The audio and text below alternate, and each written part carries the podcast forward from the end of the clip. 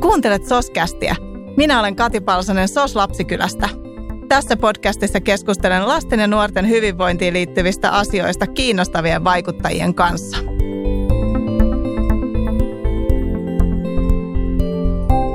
Tässä jaksossa jatkamme keskustelua lastensuojelusta, mutta tällä kertaa pureudumme aiheeseen nimenomaisesti lastensuojeluun erikoistuneen lakimiehen silmin.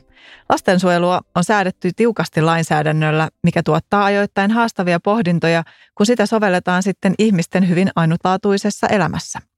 Lupaan, että tämän jakson jälkeen ymmärrämme kaikki hieman enemmän siitä, mihin lainsäädäntöä lastensuojelussa tarvitaan, mikä nykyisessä lainsäädännössä toimii ja mikä ei.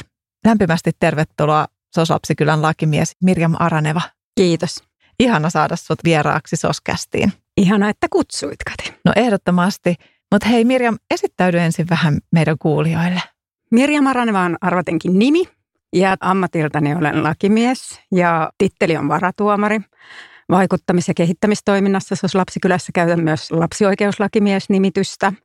Mä oon pitkän linjan lastensuojeluun erikoistunut lakimies, eli mä aloitin kesällä 98 lapsen etuprojektista, joka sitten laajeni valtakunnalliseksi lastensuojelun lakimiespalveluksi, joka nyt tällä hetkellä pyörii sitten SOS Lapsikylän alla.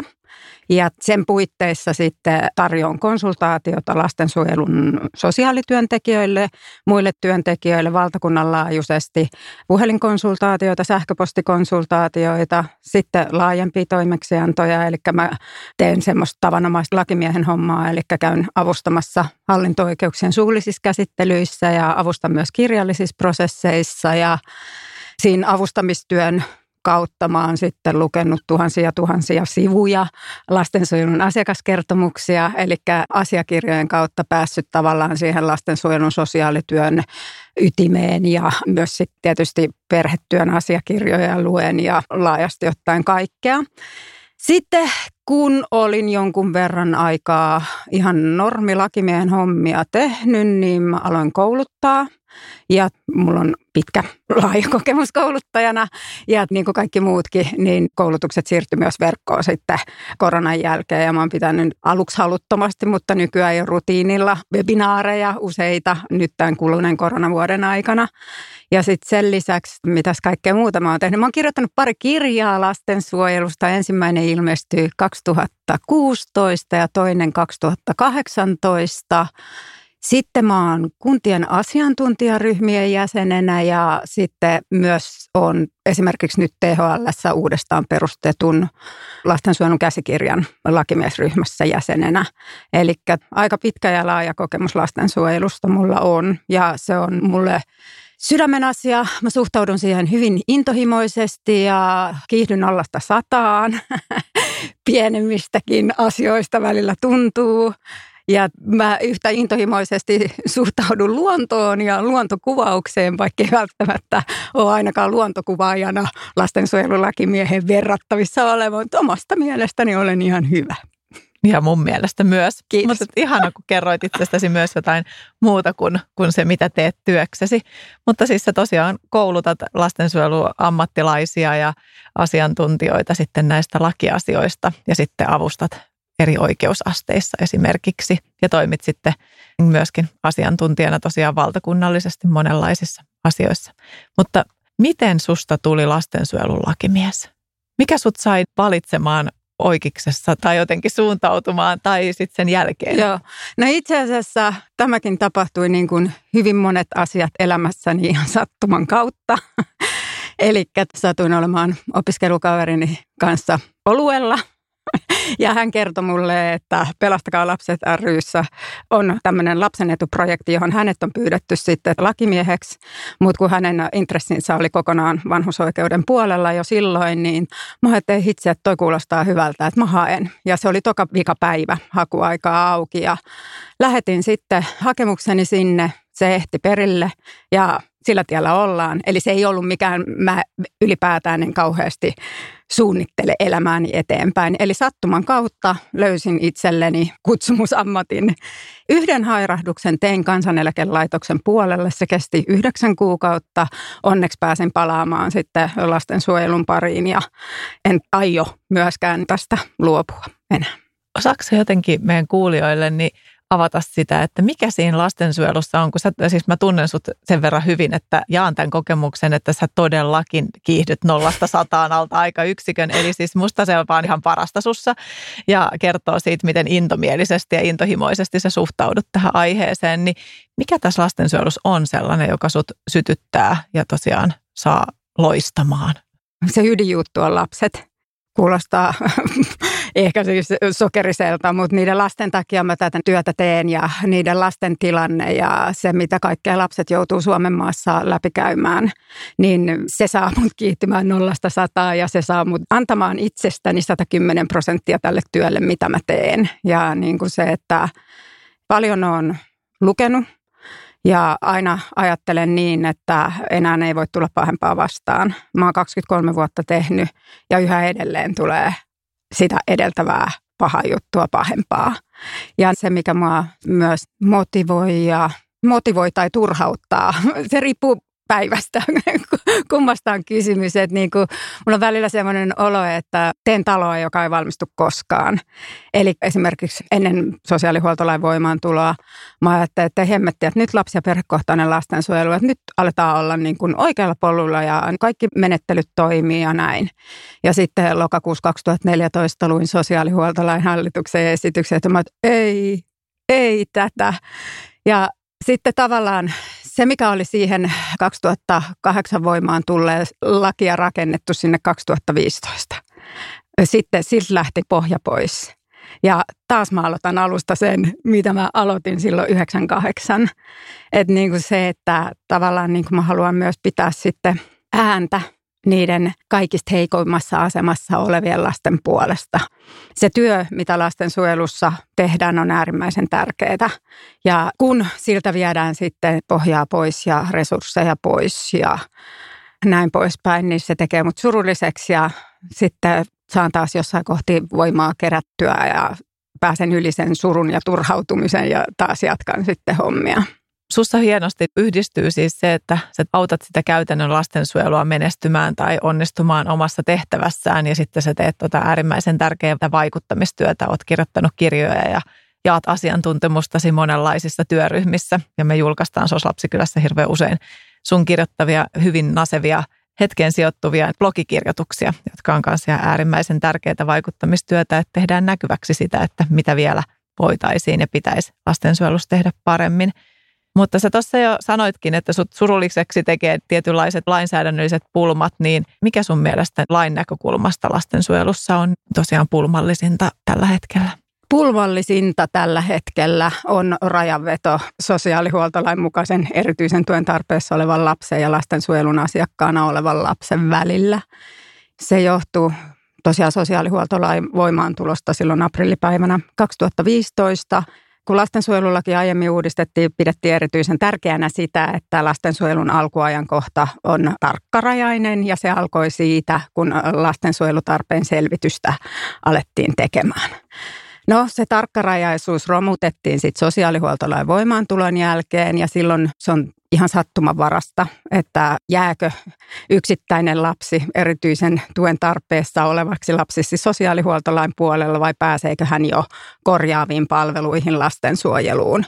Ja se on sattumanvarasta kumpaan palvelujärjestelmään lapsi jää tai siirtyy ja se riippuu siitä palvelutarpeen arvioijan asiantuntemuksesta, arvoista, asenteista, organisaatioiden ohjeista. Eli tavallaan sitä lastensuojelun rajaa ei enää säätele laki, vaan se riippuu siitä yksittäisestä palvelutarpeen arvioijan henkilöstä ja ketään tietenkään sormella osoittamatta, mutta mä oon nyt eh, työssäni nähnyt sen, että kun aiemmin ennen sosiaalihuoltolain voimaantuloa asiakirjoja lukiessani saatoin havaita parikin kohtaa, missä se lapsi olisi pitänyt ottaa ja huostaa ja sijoittaa sijaishuoltoon.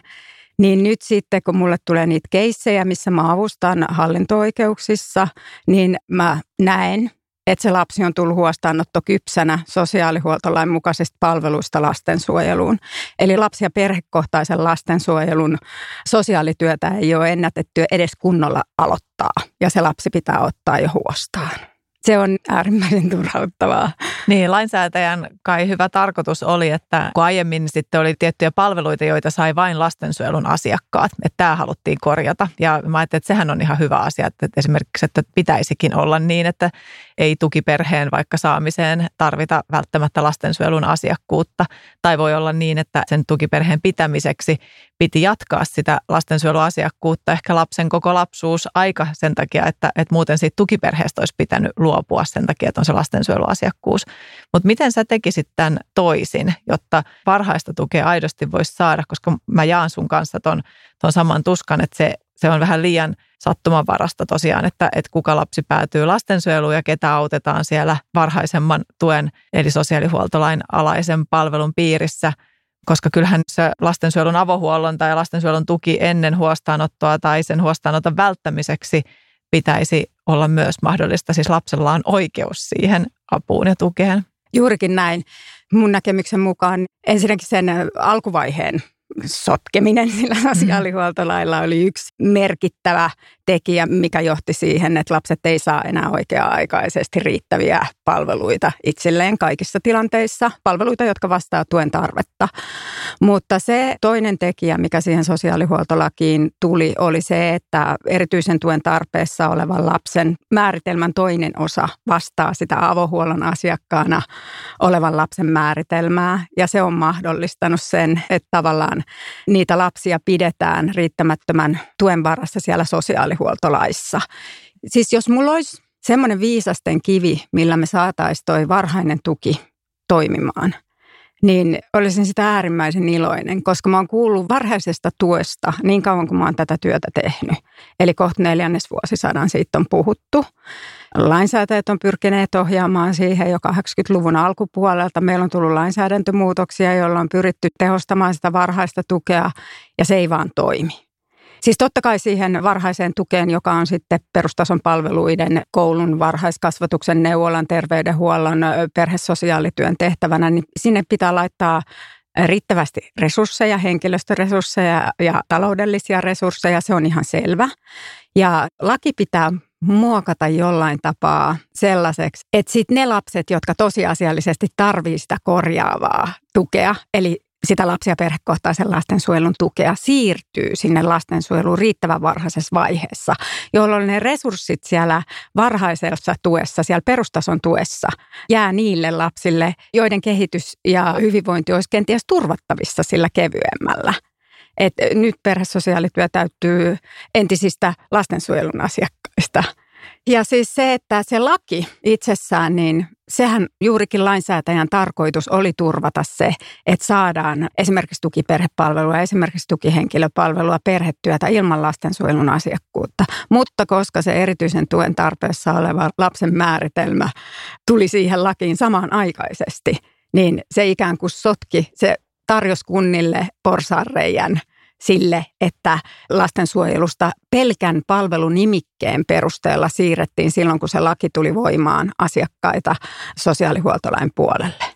Ja mä oon yrittänyt pohtia sitä, mutta en löydä siihen vastausta, koska se lastensuojelun yhtälöhän ei ole mitään ydinfysiikkaa tai rakettitiedettä tai mitä. Että mitä varhemmin sen havaitsee sen tuen tarpeen, mitä varhaisemmin lapsi saa tuen tarvetta vastaavan riittävän tuen, sen todennäköisemmin se tuen tarve poistuu ja lapsiperheinen ajan myötä pärjää ilman yhteiskunnan tukea. Mutta jostain syystä se ei toimi se ajatus käytännössä. Ja, ja nyt taas on julkisuudessa alettu voimakkaasti puhua siitä varhaisesta tuesta – josta on puhuttu siis koko mun uran ajan. Nyt on alkanut tulla semmoinen tunne, että koko ajan keksitään se sama pyörä uudestaan. Ja sitten varmaan tässä vielä viisi vuotta eteenpäin, niin ne on varmaan keksitty jo moneen kertaa taas uudestaan. Että kiertää samaa kehää koko ajan. Niin siis lainsäädännöllä on yritetty korjata siis sellaista ja asioita, jotka loppuviimeksi kysymys on resursseista. Ja kun kunnissa on taas todella tiukkaa taloudellisesti, niin se ei enteitä sitä, että, että sinne varhaiseen tukeen niin aidosti investoitaisiin ja, ja siitä olisi saatavissa. Ja siksihän se näyttääkin todella siltä, että että se mikä oli ennen lastensuojelua on vain jakautunut kahteen putkeen ja, ja edelleen yhtä korkea kynnys on, on päästä sinne tuen piiriin, eli ei se sinänsä kovinkaan paljon varhaisemmaksi ole muuttunut tai ainakaan vielä riittävän varhaiseksi. Ei.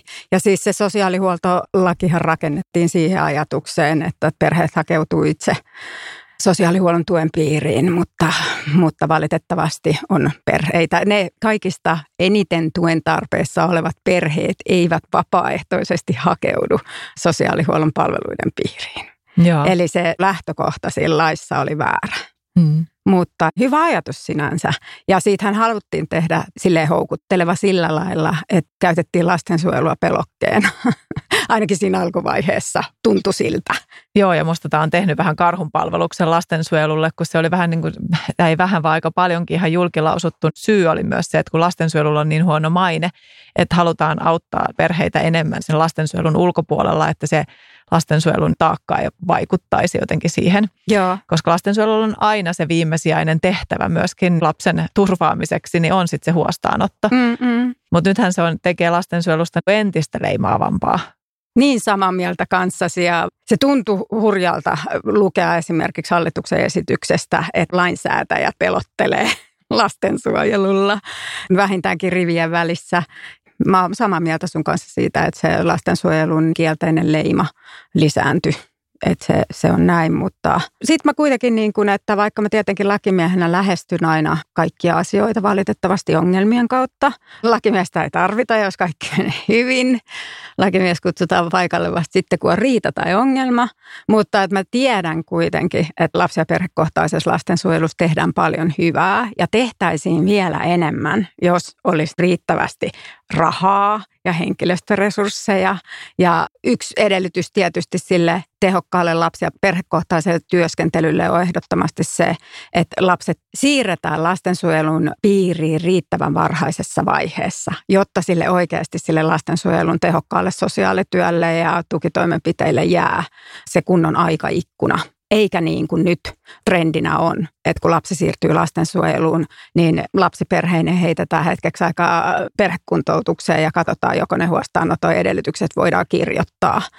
Tämä nyt oli vähän kärjistetty, mutta että semmoinen tuntuma on, on mulle työn kautta tullut, että ne lapset tulee niin viime vaiheessa, että siinä ei paljon ehditä sitten missä kohtaa niiden lasten pitäisi tulla sinne lastensuojeluun? Kun sä oot lukenut niitä tarinoita kerta toisensa jälkeen ja sä näet siellä sen varhaisemman työskentelyvaiheen ja lastensuojeluvaiheen, niin osaako sanoa jotain esimerkkejä, että minkälaisista signaaleista pitäisi niin kuin nähdä ja ymmärtää, että, että hei nyt tuossa olisi ollut jo aihetta siirtyä lastensuojeluun, mutta jostain syystä on vain jatkettu ja jatkettu. Joo. Perhesosiaalityössä, sosiaalihuoltolain mukaisessa palvelussa kutsutaan niitä nyt ihan miksi tahansa, niin kaikki lapsille suunnatut palvelut, niiden tavoitteenahan on poistaa se tuen tarvetta aiheuttava tekijä, joka sitten on sen lapsen kehityksen ja hyvinvoinnin kannalta riskitekijä. Ja se työskentely edes siellä kevyemmässä tuessa, perustason tuessa ei voi kestää kohtuuttoman pitkään. Jos havaitaan, että ne tuen tarvetta aiheuttavat tekijät, jotka uhkaa sen lapsen kehitystä ja hyvinvointia, ei poistu huolimatta siitä tarjotusta tuesta ja tehdystä perhesosiaalityöstä. Sitten pitää olla rohkeutta viheltää se peli poikki todeta, että ok, me ei näiltä ehkäiseviksi tarkoitetuilla toimenpiteillä kyetä tekemään tämän enempää. Nyt lapsiperheinen pitää siirtää lapsi- ja perhekohtaisen lastensuojelun korjaavan tuen piiriin. Ja sitten lapsi- ja perhekohtainen lastensuojelu ottaa sen lapsen asian haltuun ja lähtee sitten tekemään sitä lastensuojelun sosiaalityöntä ja lapsen asioista vastaava sosiaalityöntekijä lähtee suunnittelemaan sit sitä tukipakettia sen perusteella, mitä on jo siinä perheessä tehty. Eli täytyy olla rohkeutta siirtää se lapsi perheineen sinne lapsi- ja perhekohtaisen lastensuojelun piiriin. Ja mulla on työn kautta tiedossa se, että joissain aika useissakin kunnissa on rajariita siitä perhesosiaalityön ja lastensuojelun välillä, että milloin ne lapset annetaan lastensuojeluun. Ja kun mun näkemyksen mukaan, niin mitä varhaisemmassa vaiheessa lapsi siirtyy sieltä ehkäiseväksi lastensuojeluksi erikseen kirjoitettuna tuen piiristä korjaavaan lapsi- ja perhekohtaiseen lastensuojeluun, sen todennäköisemmin me pystytään välttämään se kodin ulkopuolinen sijoitus. Mm-hmm. Ja sehän oli itse asiassa sosiaalihuoltolain yksi tärkeimmistä tarkoituksista, että me pystytään okei, vähentämään korjaavan tuen tarvetta, mutta että me pystyttäisiin vähentämään myös sitten kodin ulkopuolisia sijoituksia, koska lapset saa riittävän varhaisessa mm-hmm. vaiheessa sen tuen tarvetta vastaavan tuen. Mutta kävi täysin päinvastoin. Me tehtiin 2019 kyseenalainen ennätys siitä, että meillä oli eniten lapsia koskaan kodin ulkopuolella sijoitettuna.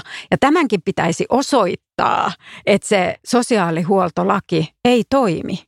Ja sen sosiaalihuoltolain nojalla järjestetty perhesosiaalityö ei ole riittävä kaikkien lasten kohdalla.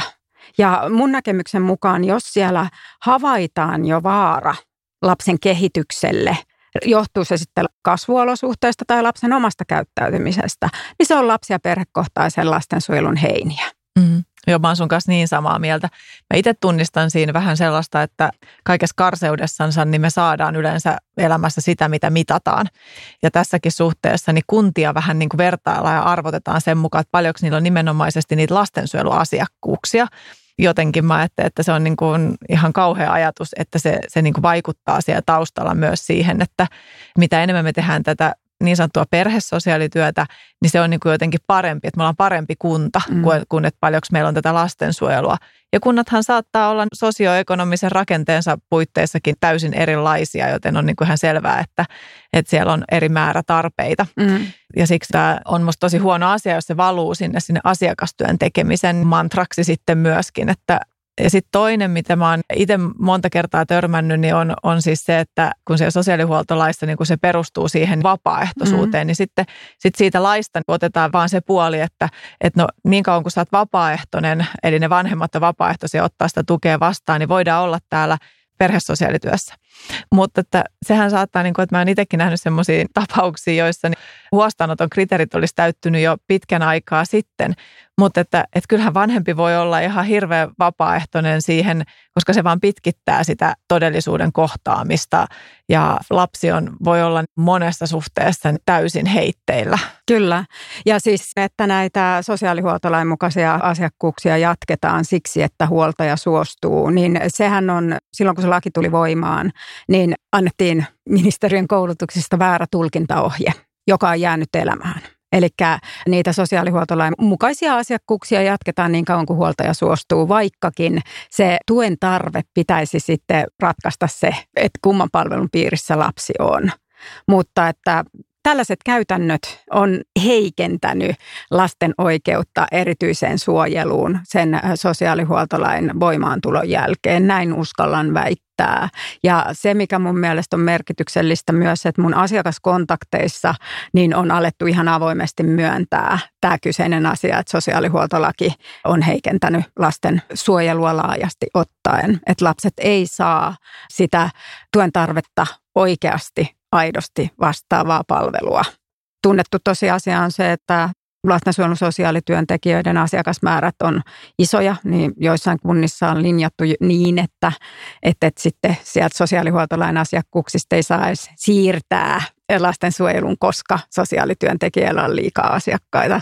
Eli niin kuin tällaiset organisaatioiden ongelmat kostautuu lapsille. Ja sitten se, mikä mua myös turhauttaa, että meillä on meidän – se lastensuojelupuun juuri, eli se varhainen tuki ei toimi tarkoitetulla tavalla. Ja sitten lapsi- ja perhekohtaisen lastensuojelun avohuollon työskentelylle ei jää enää riittävästi aikaa, niin me lähdetään, yritetään korjata sitä latvaa, eli sitä laitoksista puhutaan väsymättä laitosten ongelmista. Mm. Mä en mitenkään niin kuin väheksy sitä, ne on saatava korjattua. Mutta mun mielestä niin kuin ei ole mitään järkeä lähteä korjaa sitä latvaa, kun meillä on juuri laho tai mm. homeessa tai mitä tahansa. Et eka pitäisi laittaa kondikseen tietty se juuri, jotta siitä voisi kasvaa se vahva lastensuojelun puu. Joo, ja ei voi olla jotenkin empaattisesti ajattelematta myös, että totta kai niin kuin siellä viimesijaisessa sijaishuollossakin asiat pitää olla lastensuojelulaitoksissa tai perhehoidossa asiat hyvin, mutta näinhän ei ole nyt vielä, vielä niin kuin tapahtunut, että sä oot kyllä siinä ihan oikeassa, että, että kyllä nyt, nyt jo tässä ajassa olisi pitänyt näkyä siis se trendin kääntyminen. Ja meillähän otetaan Suomessa niin kuin poikkeuksellisen paljon nuoria huostaan, joka kertoo just siitä, että aika pitkään odotetaan ja pitkään yritetään. Ja, ja sitten taas toisaalta monien tutkimusten valossa, niin, niin erityisesti nuorten huostaanotot, niin niillä sitten se vaste sille, että saataisiin aikaan niin kuin hyviä tuloksia, niin on, on liian heikko. Kyllä. Että sitten niin paljon enemmän olisi tehtävissä, jos riittävän tehokkaasti tai monipuolisesti niin autettaisiin lapsia ja perheitä, Joo. mitä se ikinä onkaan ja riittävän varhaisessa vaiheessa. Juuri näin, siellä, siellä varhain. joo, joo. joo. Et sosiaalihuoltolaki teki meidän lastensuojelujärjestelmästä kaksiportaisen, mm. niin se lasten sosiaalihuollon asiakkuushan pitkittyy entisestään ja sen takia sitten ne teinit on jotkut niin sekaisin kuin ne on. Ja mm. tietty siinä nyt on toki myös se, että erikoissairaanhoito, lasten psykat, nuorisopsykat ei vedä ja näin, että meillä on, meillä on isoja, isoja, isoja ongelmia. Ja välillä tuntuu siltä, että isken hanskat tiskiin ja alan tehdä ihan mitä tahansa muuta, mutta sitten mä mietin, että jos tässä nyt on melkein 25 vuotta lyöty päätä samaan kiviseinään, niin, niin kai tässä on jatkettava vielä eteenkin päin. Et jotenkin kuitenkin mä haluan luottaa siihen, että me saadaan jotenkin toimiva lastensuojelujärjestelmä aikaiseksi siten, että se varhainen tuki, että sitä oikeasti on. Mm-hmm. Ja sitten se laitos, no sijaishuolto itsessään, eihän perhehoitokaan mitenkään ongelmatonta ole, että sieltä ei vaan ne ongelmat tuu sillä tapaa näkyviin, kun tulee laitoshuollon puolelta, että me ei saada unohtaa kuitenkaan niitä perhehoitoon kansioitettuja lapsia ja perhehoidon valvontaa pitää ihan ehdottomasti tehostaa. Ja myös sitten perhehoitajien valmennusta ja koulutusta ja tukea – nyt on taas kunnissa uudet valtuustot kohta aloittamassa ja toivottavasti moni, moni resursseista päättävä kuuntelee tätä meidänkin keskustelua, koska siitähän tässä on paljolti kysymys. Että nythän on taas riskin paikka.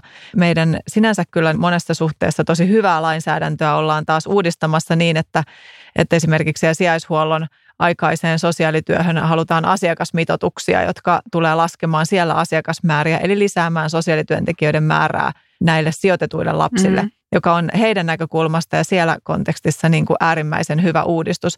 Mutta kyllä mullakin on tässä isossa kuvassa iso huoli siitä, että, että käykö nyt niin, että, että koska kunnissa on taloudellisesti niin tiukkaa, niin ne resurssit irrotetaan sieltä varhaisemmasta lastensuojelutyöstä, sieltä varhaisemmasta tuesta, eli perhesosiaalityöstä, ja vaan sinne, minne on säädetty joku asiakasmitoitus, niin se toteutuu, mutta että, että me koko ajan rapautetaan entisestään sitä mahdollisuutta saada apua riittävän monipuolisesti ja tehokkaasti silloin, kun ongelmat on vielä aika pieniä. Joo, mä pelkään pahaa, että siinä tulee tapahtumaan näin, että lastensuojelujärjestelmän kehittäminen on ajoittain vaikuttanut siltä, kun hölmöläiset jatkaa sitä peittoa. Mm.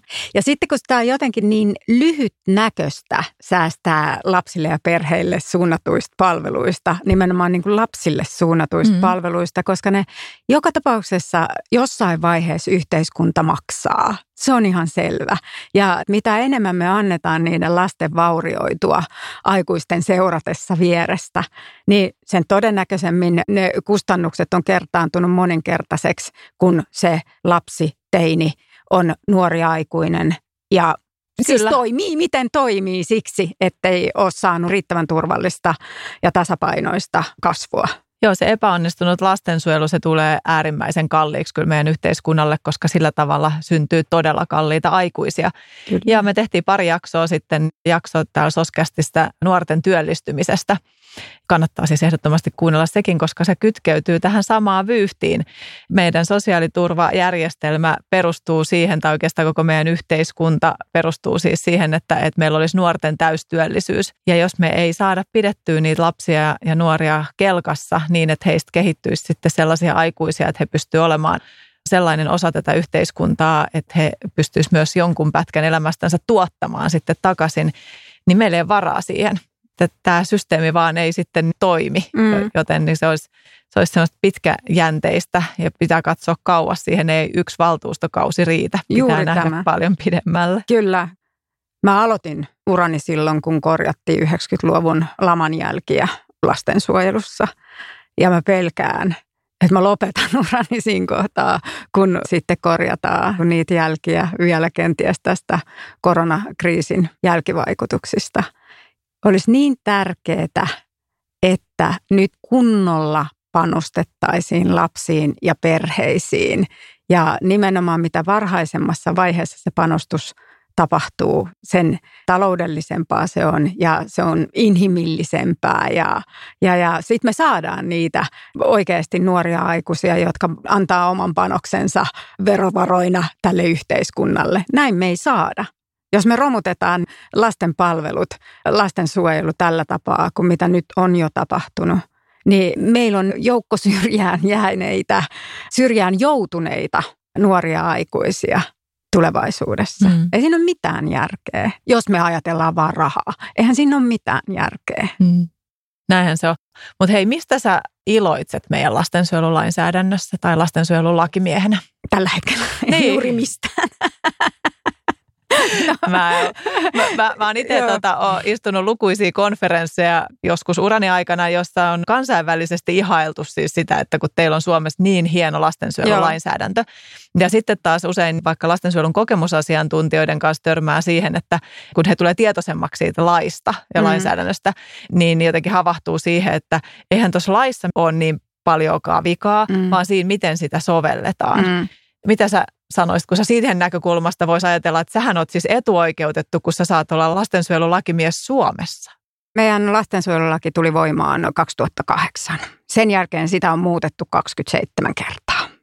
Eli se alkuperäinen hieno laki, joka oikeasti siis siinähän kronologisesti kuvattiin lastensuojeluprosessi. Se oli se oli ihan oikeasti tosi upea ja ohjaava laki ja mun nähdäkseni se oli myös helposti sovellettava. Ja siellä on toki palasia jäljellä siitä, mutta että kun laeissa on aina tietty logiikka, niin se alkaa murentua tai itse asiassa on jo murentunut siitä laista – Siis lastensuojelulaki erityisesti pitäisi olla mahdollisimman helposti luettavissa ja sovellettavissa siksi, että sitä pääsääntöisesti lukevat ja soveltavat muut kuin lainopillisen koulutuksen saaneet henkilöt. Ja nyt tässä kohtaa aikaa, niin mullakin on vaikeuksia hahmottaa sitä lakia. Osittain esimerkiksi se sosiaalihuoltolain tarkoitus, jos me menen siihen vielä, niin se oli parempi kuin miten se käytännössä ilmeni. Mutta mm. siinä on porsaanreikiä, jotka mahdollisti sitten sen soveltamisen siten, että se ei toimi lasten edun mukaisesti. Ja lastensuojelulaki, kun on nyt siis silleen, että siinä ei välttämättä ole enää sitä punaista lankaa, niin sekin mahdollistaa tavallaan sen lastensuojelulain soveltamisen niin, että se ei enää palvele välttämättä lasten etua, vaan se, kun se ei kokonaisuutena toimi. Mutta siis se, että Meillähän on laissa upeasti tuotu esimerkiksi lasten osallisuus. Siellä on kokonaan lasten osallisuutta koskeva luku. Ja siellä on paljon siis sellaisia osa-alueita laissa, josta saadaan ihan aidosti olla ylpeitä.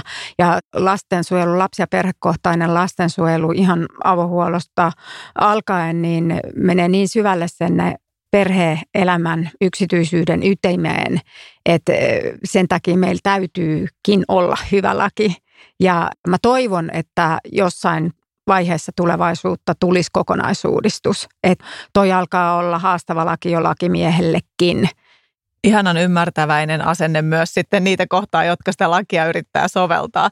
Näin se just on. Joo, joo. ja siis tokihan oman työni kautta koko ajan kohtaan niitä lastensuojelun sosiaalityöntekijöiden haasteita lain edessä.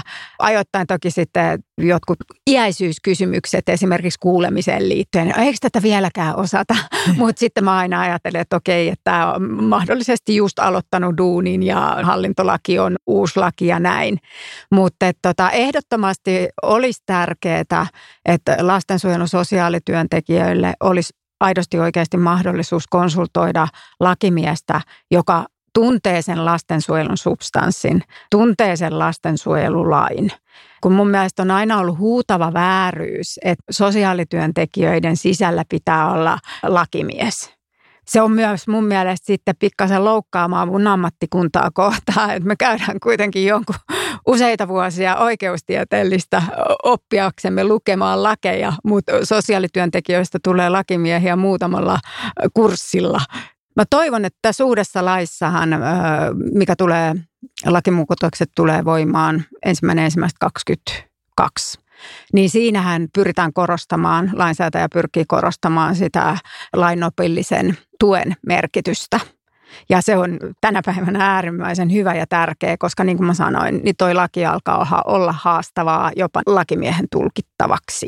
Joo, mun mielestä meidän lapsiasiainvaltuutettu Elina Pekkarinen sanoi täällä Soskästissä tosi hyvin, että hänen mielestään tehtävä on lastensuojelun ammattilaisille asiantuntijoille ihan – kohtuuton, että jos liikennesääntöjä muutettaisiin ihan samalla lailla mm. lainsäädännössä kuin lastensuojelulakia, niin meidän liikenne olisi aivan kaauksessa. Että, että pitäisi antaa niin kuin edes vähän aikaa ajaa eteenpäin sillä lainsäädännöllä, mikä se kulloinkin on, koska kyllähän mä itsekin tiedän lainsäädäntöön lausuvana tahona, niin meillä on ihan koko ajan pöydällä mm. joku, joku lausuntopyyntö, että mitä kohtaa siinä lainsäädännössä ollaan muuttamassa, niin niin kyllä mulla, muakin käy ne lastensuojelun sosiaalityöntekijät kunnissa sääliksi, että miten Joo. ihmeessä ne voi pysyä mukana. Ja miten te lakimiehet, lastensuojelun lakimiehet pysytte tai ehditte kouluttaa niin paljon, kun sitä kouluttamisen tarvetta sitten on, kun aina joku asia on muuttunut ja taas pitäisi kouluttaa, Joo. kouluttaa ammattilaisille jotain uutta, niin matkapäiviä riittää. No matkapäiviä riittää. Nyt tosin korona-aikana vähemmän, mutta webinaareja riittää Joo. senkin edestä sitten. Mutta niin kuin mä sanoin, niin mä toivon, että tulisi kokonaisuudistus lähitulevaisuudessa, koska meitähän kuitenkin sitten nurkan takana odottaa sitten sote-uudistus, mm. joka merkkaa mullistusta siis koko meidän sosiaalihuollon järjestelmälle, eikä vaan perhesosiaalityölle ja lastensuojelulle. Ja siinä kohtaa voisi olla äärimmäisen järkevää tehdä kokonaisuudistus myös lastensuojelulaille koska sitten mua pelottaa se, niin kuin, että mikä tilkkutäkki siitä sitten tulee, kun täytyy alkaa niitä päätöksentekopykäliä ja muita muokkailemaan siellä ja missä ryhmissä mahdollisesti siellä sitten lastensuojeluasioita käsitellään ja päätetään. Että siinä kohtaa olisi viimeistään toivottavaa, että tulisi kokonaisuudistus sille laille. Tai muuten oikeasti lakimiehetkin tippuu sitten kärryiltä ja pelkään pahaa, että myös ministeriön lainvalmistelijat. Kukaan ei enää Kukaan tiedä, ei enää mitä tajuu. tässä maassa on tästä asiasta säädetty. joo, joo. Hei ihanaa, me voitaisiin kuulla Mirjan puhua näistä asioista sun kanssa täällä varmaan vaikka huomis aamuun saakka. Ja tämä innotti mut kyllä sillä, että me tullaan varmasti tekemään vielä lisää jaksoja Soskästiin. Mutta vielä tähän loppuun, niin, niin, niin miten sä haluaisit tiivistää, mikä on sun unelma, että korjaantuisi lastensuojelussa? Mulla on aina tota, noin, niin, äh, siis äh, erilaisia kiinnostuksen kohteita ja nyt mulla on ollut pidemmän aikaa sitten jälkihuolto. Eli se, mitä tukea nuori saa, kun täyttää 18, niin joo, sen jälkeen. Joo, nimenomaan. Niin kuin se jälkihuolto nuorille aikuisille nimenomaan. Ja se, että se jälkihuolto aloitettaisiin se suunnittelu riittävän ajoissa, että oikeasti se jälkihuolto vastaisi sen nuoren tuen tarpeisiin, auttaisi sitä nuorta kiinnittymään yhteiskuntaan, pääsemään työelämään.